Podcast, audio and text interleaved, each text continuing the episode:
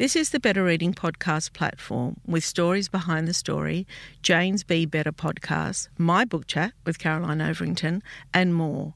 Looking for a particular podcast? Remember, you can always skip to it.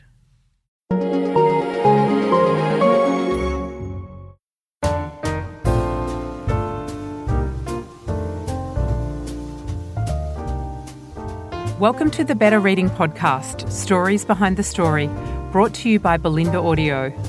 Listen to Bolinda audiobooks anywhere, everywhere.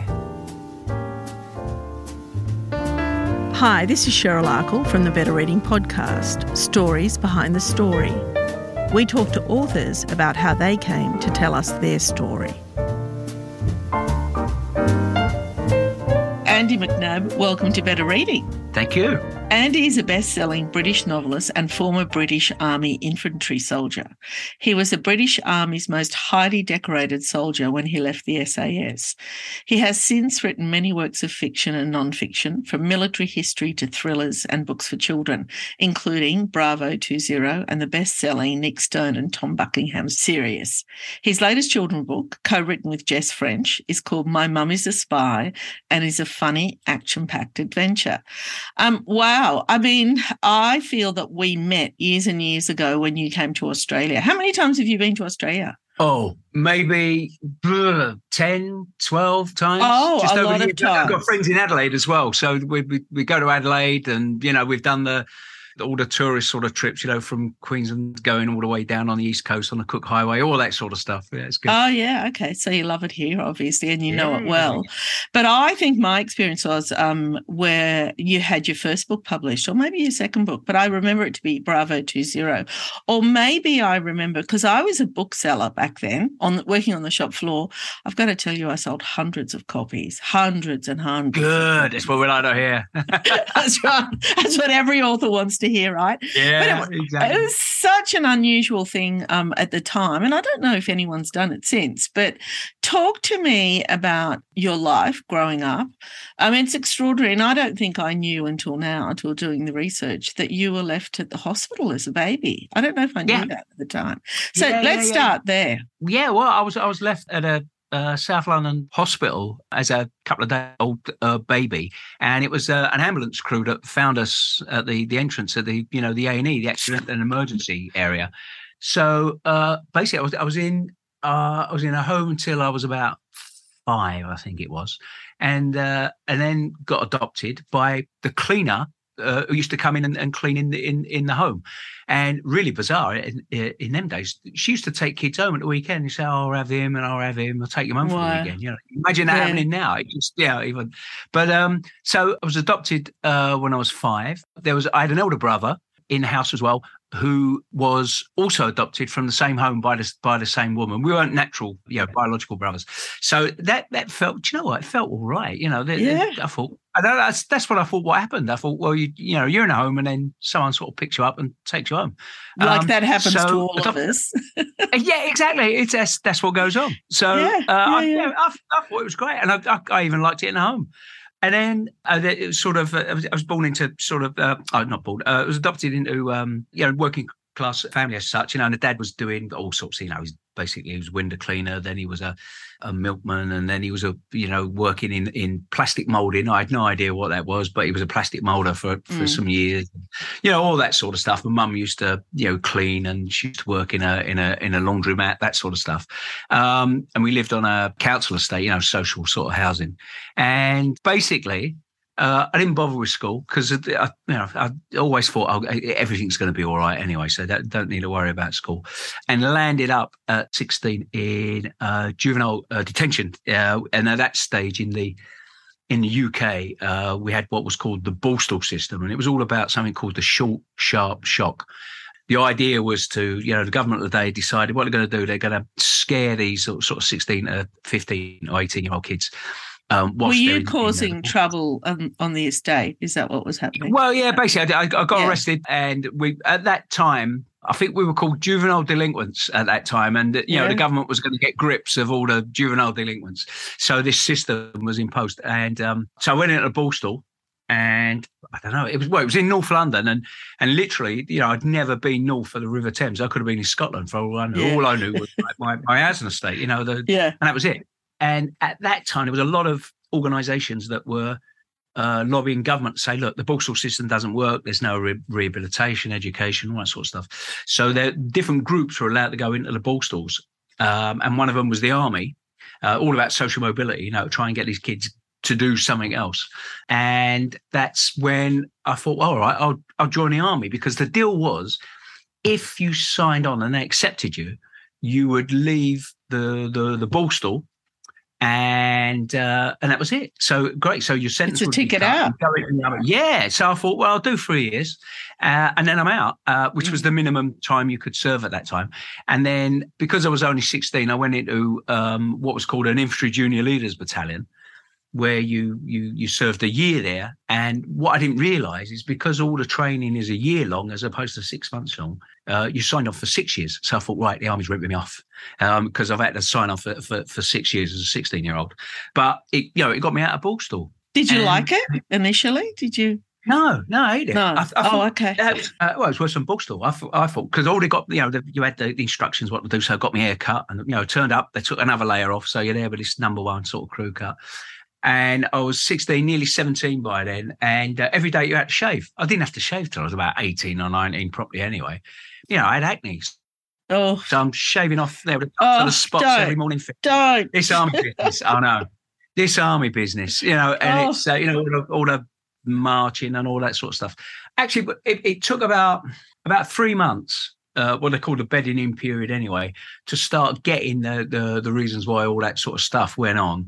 And then once you get your head around it, it was all right. And what what I couldn't understand was, uh, which I do now, but I didn't at the time. I couldn't understand why uh, kids were, because uh, that's what we were, we were sixteen. Mm. Yeah. Um, I couldn't understand why they were all like homesick and you know the people who there was a, the, the first couple of months you could sort of leave early. And i couldn't understand why they were all homesick and you know i mean? Because actually well the reason was because they had quite nice stable family lives. But I, you know so I, what was your relationship with your parents then at that stage? Your adoptive um, parents? yeah it was it was all right. It's um you know they, they were for me they, it was like a waiting room um, yeah. They were, you know, I wasn't sort of, you know, physically, sexually abused. All these sort of stories that yeah, everything uh, was all right, but probably left to have too much freedom. Yes. You know, because dad, uh, my dad used to work at nights. Uh, my mum used to be out in the morning, so was, we call them sort of latchkey kids now. Yes. You know, where you got the key yes. and you uh, and I thought it was great, but that was the problem. It was a, a bit too much freedom, I think, mm. um, uh, to do you know what what I wanted to do. But uh, yeah, you know, my dad thought was an idiot joining the army. She was a, at that stage he was a proud deserter from the Army Catering Corps during national service. Yeah, yeah well, they, they, he wanted to join the navy, when he was conscripted during the national service here in the UK. And they sent him to the army to learn how to fry eggs. So he said, Oh, I don't like that. So he, he left. and, and so all the time I was in the army. So I've done 18 years in total. They used to, the, there was an amnesty for national service guys. It was a, an administration thing, you know, sign a bit of paper and you actually get a day's pay. And I used to say, well, come down, you know, come down to where I am. You know, you do the paperwork and, you know, you, you get a day's pay. And he still wouldn't because he was so proud that they never caught him. yeah, well. and he and he was and, and actually on the on the good side of it, he was a better cook than my mum. Mm, mm. Well, well, it's good training, right? Yeah, exactly. Yeah. So but, talk to so me about your was, career right. in the army. Uh, so I joined this this infantry junior leaders mm. battalion mm-hmm. um, at, at, sixteen, and for me, what what happened? That's when my education started because up until then I didn't realize the reason why I was in infantry and not flying helicopters like the recruiting film we saw at, at was that um, well in fact all of us there had the numeracy and uh, and literacy sort of uh, rate of um, uh, a nine to an eleven year old mm-hmm. uh, which is in, in, in, education parlance now, it's called key stage two of you know between nine and eleven. And it, for me, it, my life all changed, not only in the military but sort of um, uh, education wise anyway, because the, the the we had I didn't realise, you know, I thought the army was ripping me off again, sending me back to school, an army education corps. Mm. And the guy there was was was brilliant. He said, "Look, the only reason you lot can't read and write is because you don't. So today all changes, and this is how we do. So my education actually started there, which which was great. You know, realizing that that actually I do need one. Um, so a so, guy who was illiterate at nine or had the ability of a nine-year-old at sixteen goes on to be an author. To be yeah. a writer. Yeah, yeah, I know. It's mad, isn't it? It's yeah. Um, well, it just uh, shows it, what you can do. Well, exactly, and it's well, it's still now. I go into um, what our underperforming schools. You know, they yeah. They're, they're in a, a, league table. So they're going to underperforming schools, are going to prisons and, and the workplace as well, uh, in factories and all that, and tell this sort of story and uh, basically saying, lads, if I can do it, you can. Mm. You know, it, it's, it's not as if yeah. that's what's going to happen, but actually it gives you, you know, at least you've got a bit of a fighting chance. Yeah. Um, yeah. So you're in the education division and yeah. tell me what happens from there. You learn to read. Yeah, well, well, education started from there, and uh, unlike what I know now, it's, it's infectious. Once you start, I it. You've, you know, you, have cracked it. It's, it's like a drug. Mm. So my education carried on because within the military, you can be the best soldier in the world, but if you haven't got certain academic qualifications, you you're not getting promoted. You know, so that was the, mm. the, the reason why it was this big education setup. And uh, and in fact, the the military education in the UK is the biggest adult education setup. Oh wow! Uh, yeah. In Europe, it's an yeah, it's amazing because you've got to take like people like me, I suppose, and you know, sort of educate them. So I I served a year there, and then I I went into um, an infantry regiment called the Green Jackets, which is a, a light infantry uh, regiment. And so for the first sort of four years, uh, I was there for eight years, and the war at the moment uh, at that time was Northern Ireland. So we used to do these. Mm. Uh, things called emergency tours. Uh, so you, it's between four and five months, about five months maximum.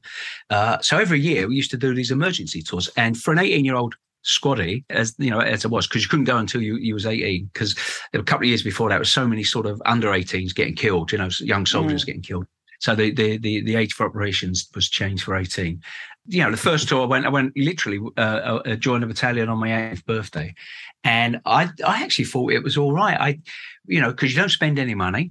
You know, you buy a mm. bit of toothpaste, a bit of soap, and that's a, that's that's about it. You got 50p extra a day then on that first tour, which was amazing, and uh, and soft toilet paper, all, all the luxuries in life. You know, because in in the you know in the battalions you get that grease proof stuff. Um, I don't know what it's called, but anyway, that paper, crinkly paper stuff.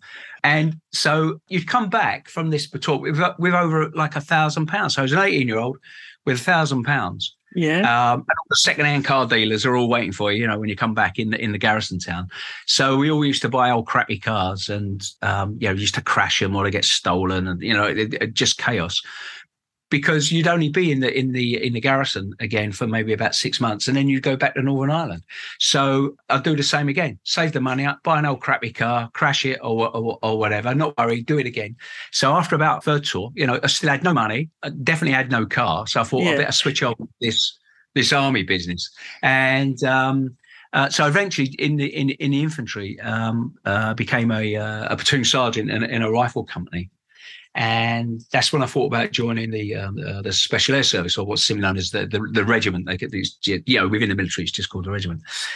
And it's full of like you know, there's full of horror stories of, about the selection process and you know all this this sort of stuff. Um, but I thought, well, I'll give it a give it a go. Hey there, it's Michele Norris. I'm host of a podcast called Your Mama's Kitchen. When I travel, I'm usually looking for a way to find a taste of home when I'm not at home. And one of the things I love to do when I am at home is entertain. And Airbnb allows me to do that. When I was in California recently, I rented a house that had a great kitchen. And when we were sitting around the table, we're all thinking, we're in someone else's house. Someone could be in all of our homes as well. If you have a home, but you're not always at home, you have an Airbnb. Your home might be worth more than you think. Find out how much at airbnb.com/slash host. This Mother's Day, celebrate the extraordinary women in your life with a heartfelt gift from Blue Nile. Whether it's for your mom, a mother figure, or yourself as a mom, find that perfect piece to express your love and appreciation. Explore Blue Nile's exquisite pearls and mesmerizing gemstones that she's sure to love. Enjoy fast shipping options like guaranteed free shipping and returns. Make this Mother's Day unforgettable with a piece from Blue Nile. Right now, get up to 50% off at BlueNile.com. That's BlueNile.com. And was uh, it a rig- rigorous selection process? Yeah, it was. Yeah, yeah. yeah. I, it, it's on average, there's about it's a, it's a six months process. On average, yeah. there's about 200, maximum 220 on each selection, two selections a year. And between eight and 12 people uh, per selection uh, uh, will will get through the whole sort of uh, wow. six months. Yeah, it is quite selective, and so it's you know people think it's all about sort of you know I don't know in toughness and all the sort of things. Yeah, there's loads of TV shows that, that mm. you know mm. pretend to be like the selection process, but actually, as well as the the if you like the physical stamina, it's the aptitude to do that sort of work and actually the aptitude to learn quickly as well because you know you know I went as a, a, you know say a sergeant from the infantry and I sort of knew a bit but and didn't know anything what they wanted us to know you know so what was happening you got to have the ability to take that all in, that information in as well uh, so which is just as part of the selection as anything else and I, so I passed John, Hang on, let's let's go yeah. back just so I yeah. passed. Just give me some examples. Can you give me examples of some of the things you had to do? Yeah. Well, the, the, the first month is actually what's technically called selection, uh, and the rest of it's called continuation. So the first month is just spent in the uh, uh, the Black Mountains um, in Wales, which is uh, the, you know to the west in the west of the, of the UK. So basically, what it is is just navigating across uh, the mountains, uh, Brecon Beacons and, and, the Black Mountains with a, a Bergen and a backpack on and a, and a weapon and, and, map reading. And every day you don't know the route and you don't know the weight of the Bergen you you've got to carry. So it's between 15 kilometers and 64 kilometers. Um, wow. You know, last one is 64 kilometers. So what happens is that you you know you get dropped off uh, in a truck. to say, right, where are you? And you show them on the map, and they say, right, go to a this grid reference, eight figure grid reference, which is a square, uh, 10 square meter sort of area. And they go, which way is that? And you point, and they say, right, you better get on with it. So you don't know the cut-off time for the day's what we call tab, uh, tactical advance to battle. So you just got to keep moving as fast as you can and, and, and map read. And what it's designed to do is obviously to see if you've got stamina, but uh, yeah. and also mental stamina. Just keep yes. on going every day because a lot of people who go, you know, I don't know, I think they're going to be James Bond or something. I don't know what goes on in their head. So what that does, that gets rid of a lot of people who you know haven't got enough commitment. Sometimes it's through uh, uh, injury, and it's there's people who will be injured that would have good made good special air service soldiers, but there's no way of dealing with that. And so my selection, in fact, there was there was 220, and that got us down to 24. So there's 24 left for the next five months. Um, there's lots of stuff you do. You learn demolitions and different, all sorts of stuff. You know, the bases of, of what they want to they they want to show you, and to see if you can take that information in. And then the next big hurdle is the jungle phase. So you go you go into the the, the jungle. I went to um, uh, Brunei, and you go in for uh, 31 days in a little four man patrol and learning uh, the tactics, how you know special forces work within a, a, jungle environment. But it's not only that; it's to see if you can, you know, work sort of unsupervised, yeah. uh, work yeah. in a team. Some people find sort of jungle quite claustrophobic. You know, they just haven't got the aptitude for that sort of uh, life. And everything during the jungle phase is done with uh, live ammunition. So uh, there has been sort of deaths. People have been have, have been killed during the uh, the, the, the jungle phase. There's people who have been wounded during the jungle phases. Uh, and the argument is, is well, the, the training's got to be realistic because otherwise, you, it's not a good duty of care yeah. to the people with who do get in a squadron, and they've got to do it for real. You know, you, have got to. You, it's pointless training for training purposes. So out of that jungle phase, there was 24 of us went in, and then eight of us passed that. Um, yeah, wow, only uh, eight. And you go down the road, and then you you move through. There's lots of other things that you you've got to do, but the next final hurdle is it's called combat survival, and it's basically it's two parts. There's one part where you learn, you know, all all the sort of survival skills, you know, making tea out of barks of trees and catching rabbits and all, you know, surviving in, in the field. And the other part is called R2I, resistance to interrogation, where you learn mm. different techniques from different people, and then you then go on the run and uh, uh, there's an infantry uh, uh, company that's out to try and find you, and helicopters and dogs and all that sort of stuff. By design, you are caught anyway, and then you go through a system of interrogations because all countries have got interrogators and interrogation centres. So it's the only part of the selection where the the regiment training team can't pass or failure. It's the it's the organisations, the interrogators uh, that come in and you, they, you know they, we get taken to their facilities, and then we go through an interrogation system uh, uh, with them, and they're the ones who say if we passed or failed. And uh, and actually, fortunately, all eight of us got through that final sort of. And um, is uh, it is it this real interrogation? Like, is it? Yeah, yeah, yeah, the, yeah, yeah, The torture yeah. that they use. Well, no, it's not. It's not torture. People, you know, people do uh, land up in hospital. I think that in some cases, um, it's the it's the mental strain rather than the yes. than the, the, the physical strain. So you, um, you know, you're you're, you're held in in um, in isolation. You're held in stress mm. positions. You go through the interrogators because the interrogation organisations use it for them as training as well for their interrogators. Yes. Yeah, that makes really, sense. Yeah, so you and and and the way that you know you conduct yourself in an, in interrogation and and the, you know what information you can get to to see where you maybe are in their in their process, that sort of thing. So just as important of of going through that interrogation, I think mine. Uh, again, you lose all sense of time and and and. I thought I was in for maybe about fifteen hours. It was thirty nine hours because you you know you lose all that that sense sense of time. Um, but the important thing afterwards is that you have a big debrief with them as well. So they talk about what they thought of you. You talk about what you sort of gained from them because you're always blindfolded and you know all that sort of stuff. Um, and then they you know, obviously they you know they they pass you. And again, there's about another month of different training before you get what's called badge, where you become you know you join your your, your saber squadron. And what happens is no matter what rank you are, you lose all your rank and you start again. So I was a sergeant and then I became a, a trooper, like a private soldier mm. again uh, within the Special Air Service. And then you have to sort of start again. And how soon was it that you got your, your kind of real gig? Uh, well, well, within two days. I basically it, it, the squadron were all, I, I joined B Squadron, and uh, B Squadron were already out on uh, an operation in Southeast Asia. So uh, I got badged on a Tuesday, and well, flew out on a Thursday and met them sort of, you know, about three or four days later. So they were they were already in the rainforest. So I turned up as a new boy, you know, with the, with the uniform smelling of Daz and you know new boots, all that sort of stuff. They'd already been in for about you know a month, you know, with the big long beards and all that sort of stuff. Um, so literally, it, uh, it was which was good actually. It was it was because like the whole squadron was there. Because sometimes you might join a squadron, and because different groups are different places all over the planet, you might not meet somebody who's part of the same squadron for about two years, you know, but yeah. because it was yeah. a, a, squadron, you know, there was a squadron turnaround on, on, on that operation at that stage. And uh, so everyone was there. So for me, it was actually quite good that you got to see, you know, all, all, all the people within the squadron. It's only about 60, you know, it's not as if there's hundreds of them, but it was quite, you know, it's quite good.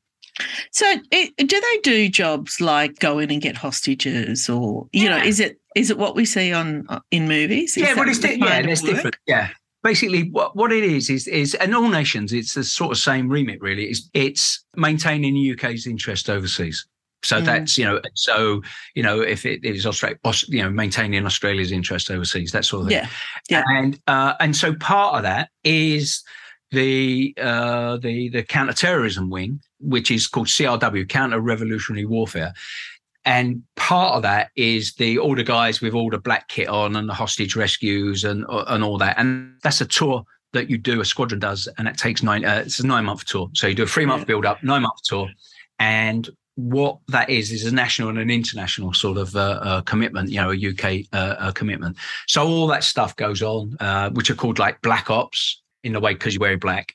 Uh, there's green ops, which yeah. uh, something like uh, Iraq and Afghanistan would be green ops because you're wearing all the party gear, you know, the yeah. uniforms and the armor and all that. And then you've got things that um, uh, grey ops, and they are more of the civilian type things that you do. You know, for instance, um, uh, I done a uh, spent a year in Northern Ireland with the mm. Special Air Service, so which was called the Troop. So that's all sort of you know long air, fast cars, and all that sort of stuff. You think, and you know, sort of you know weapons, pistols down your ankles, and all that sort of stuff. Um, and that would be grey ops because you're not in uniform. You know, you're sort of trying to blend in. So how long did you stay, and why did you leave? Yeah, done uh, ten years. So uh, wow, wow. total. Yeah, and I became the, the, the troop sergeant of a air assault troop. Uh, and uh, Gulf War happened, done the Gulf War, Bravo 2 Zero uh, experienced happened. And then I served another three years after that on another one of these grey ops in in a um, there's there's two sort of wings, if you like. There's they, they've got different names now, but it's counter-revolutionary warfare wing, which are, again is the anti-terrorist stuff and the guys in all the black assault gear and all that. And their job is to stop stuff. And there's another group called Revolutionary Warfare Wing, and their job is to start stuff. You know, to start all that stuff up. You know, to get which is a lot easier actually. Yeah. And uh, so I, I was serving um, three, uh, yeah, just nearly three years after the, the Gulf War. I was in RWW, and again, you know, long hair and cars and all that.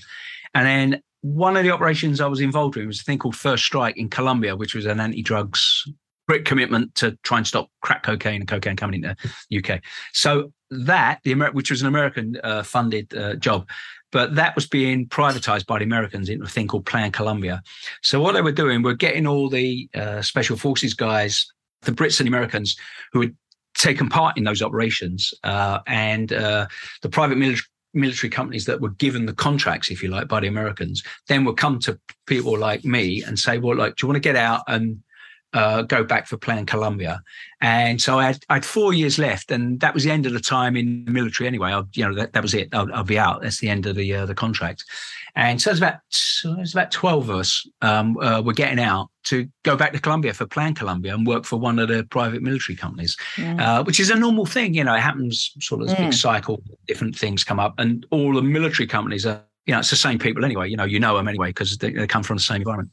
Uh, so it's going through that process to get out. And then I was invited to a, a, a general's house, which isn't an invite. You know, you will be mm. there at like half seven, sort of.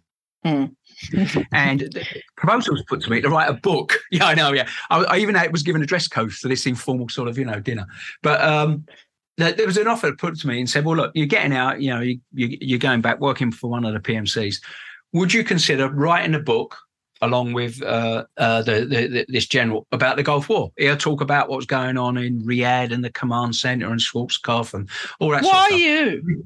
Well, because of the Bravo Two Zero experience, and then so I'm thinking about it, thinking, well, you know, he's not doing it for my benefit. Yeah, yeah. Um, so uh, I found out about how this, you know, how this book business sort of works. So I went back to him a couple of, you know, well, about a week later and said, well, look, if I do it, I will, I'm going to do it myself. I'm not going to do it in, with, with, this general. And, that's what happened. I got out. Um, the, when the book was published, uh, Bravo yeah. Two Zero was published. I was in Colombia.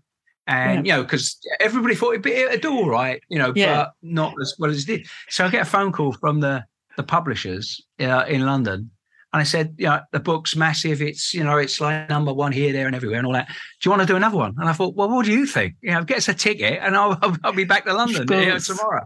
Yeah, and that's yeah. how it all started. And all started. did you, um, did you like, was it a pinch yourself moment when that book sold well and you like from where you came from to where you are now? Yeah. Yeah, yeah. it was interesting because again, I knew nothing about publishing. I knew, yeah, know, of not course, a clue, not a yeah. clue.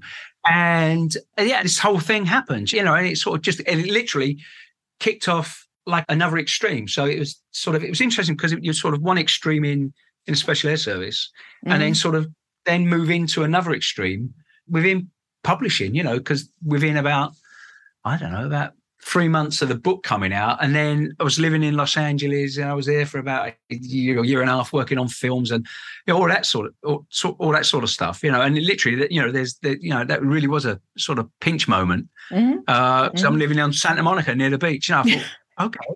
And, okay. and I weren't even paying for it, Yeah, and I weren't even paying for it. This is better than the jungle, right? I know. Yeah. Yeah. yeah. Hey, so what made you start writing children's books? Well, two two reasons really. I, there was going into schools, it really, really was clear. Uh, talking about you know the, the, the prospects of reading, it really, really was clear that you know once you get kids reading, uh, mm. it is infectious. It's it. You've cracked it. Mm. You know, mm. absolutely. It's like a drug. You, you have cracked it. So, and it, it was certainly in, in, in the early days we're looking at. Certainly here in the UK, quite a lot of books were quite patronising Mm. You know, these kids were watching sex and murder on on soaps at half six at night, sort of thing. You know, much more switched on than a lot of the books sort of given credit for. So I thought, well, let's make something sort of more sort of realistic. You know, certainly for the twelve year olds um, upwards. Mm. Uh, and that's how it, how it really all started. Uh, and then obviously, you know, my mum's a spy is, is, is, is, the younger sort of group. So this is the, like, if you like, the new venture, getting in there, you know, to see if, if sort of seven upwards. It's just getting them to read. Once you get them to read, that's it. You've got them. You've got them. Mm. Andy McNab, it's been wonderful chatting with you. It's almost been like a, a wish come true. Thank you so much for your time. it's true. I really, really enjoyed it. I've followed your career um, and it's been an absolute privilege to chat with you. No, thank you very much for having me. It's great.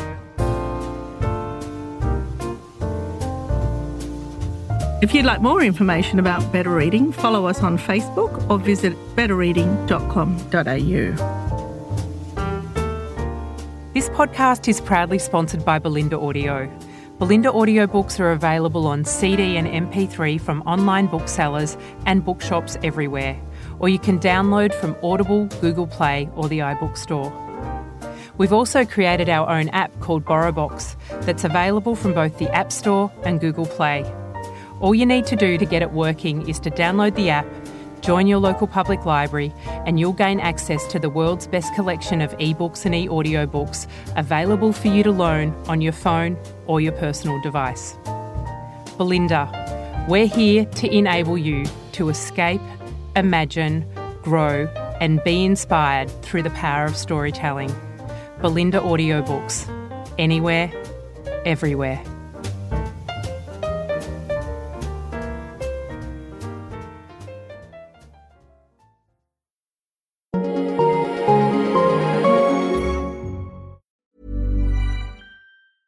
Hey, folks, I'm Marc Maron from the WTF Podcast, and this episode is brought to you by Kleenex Ultra Soft Tissues your ally to help tackle your allergy symptoms this season. I love the change of seasons, but nobody loves pollen and all those other things floating in the air that make you sneeze during this nice weather. Kleenex Ultra Soft tissues are hypoallergenic and allergist approved. So fight back against watery eyes and runny noses without worrying about irritating your skin. For this allergy season, grab Kleenex and face allergies head on.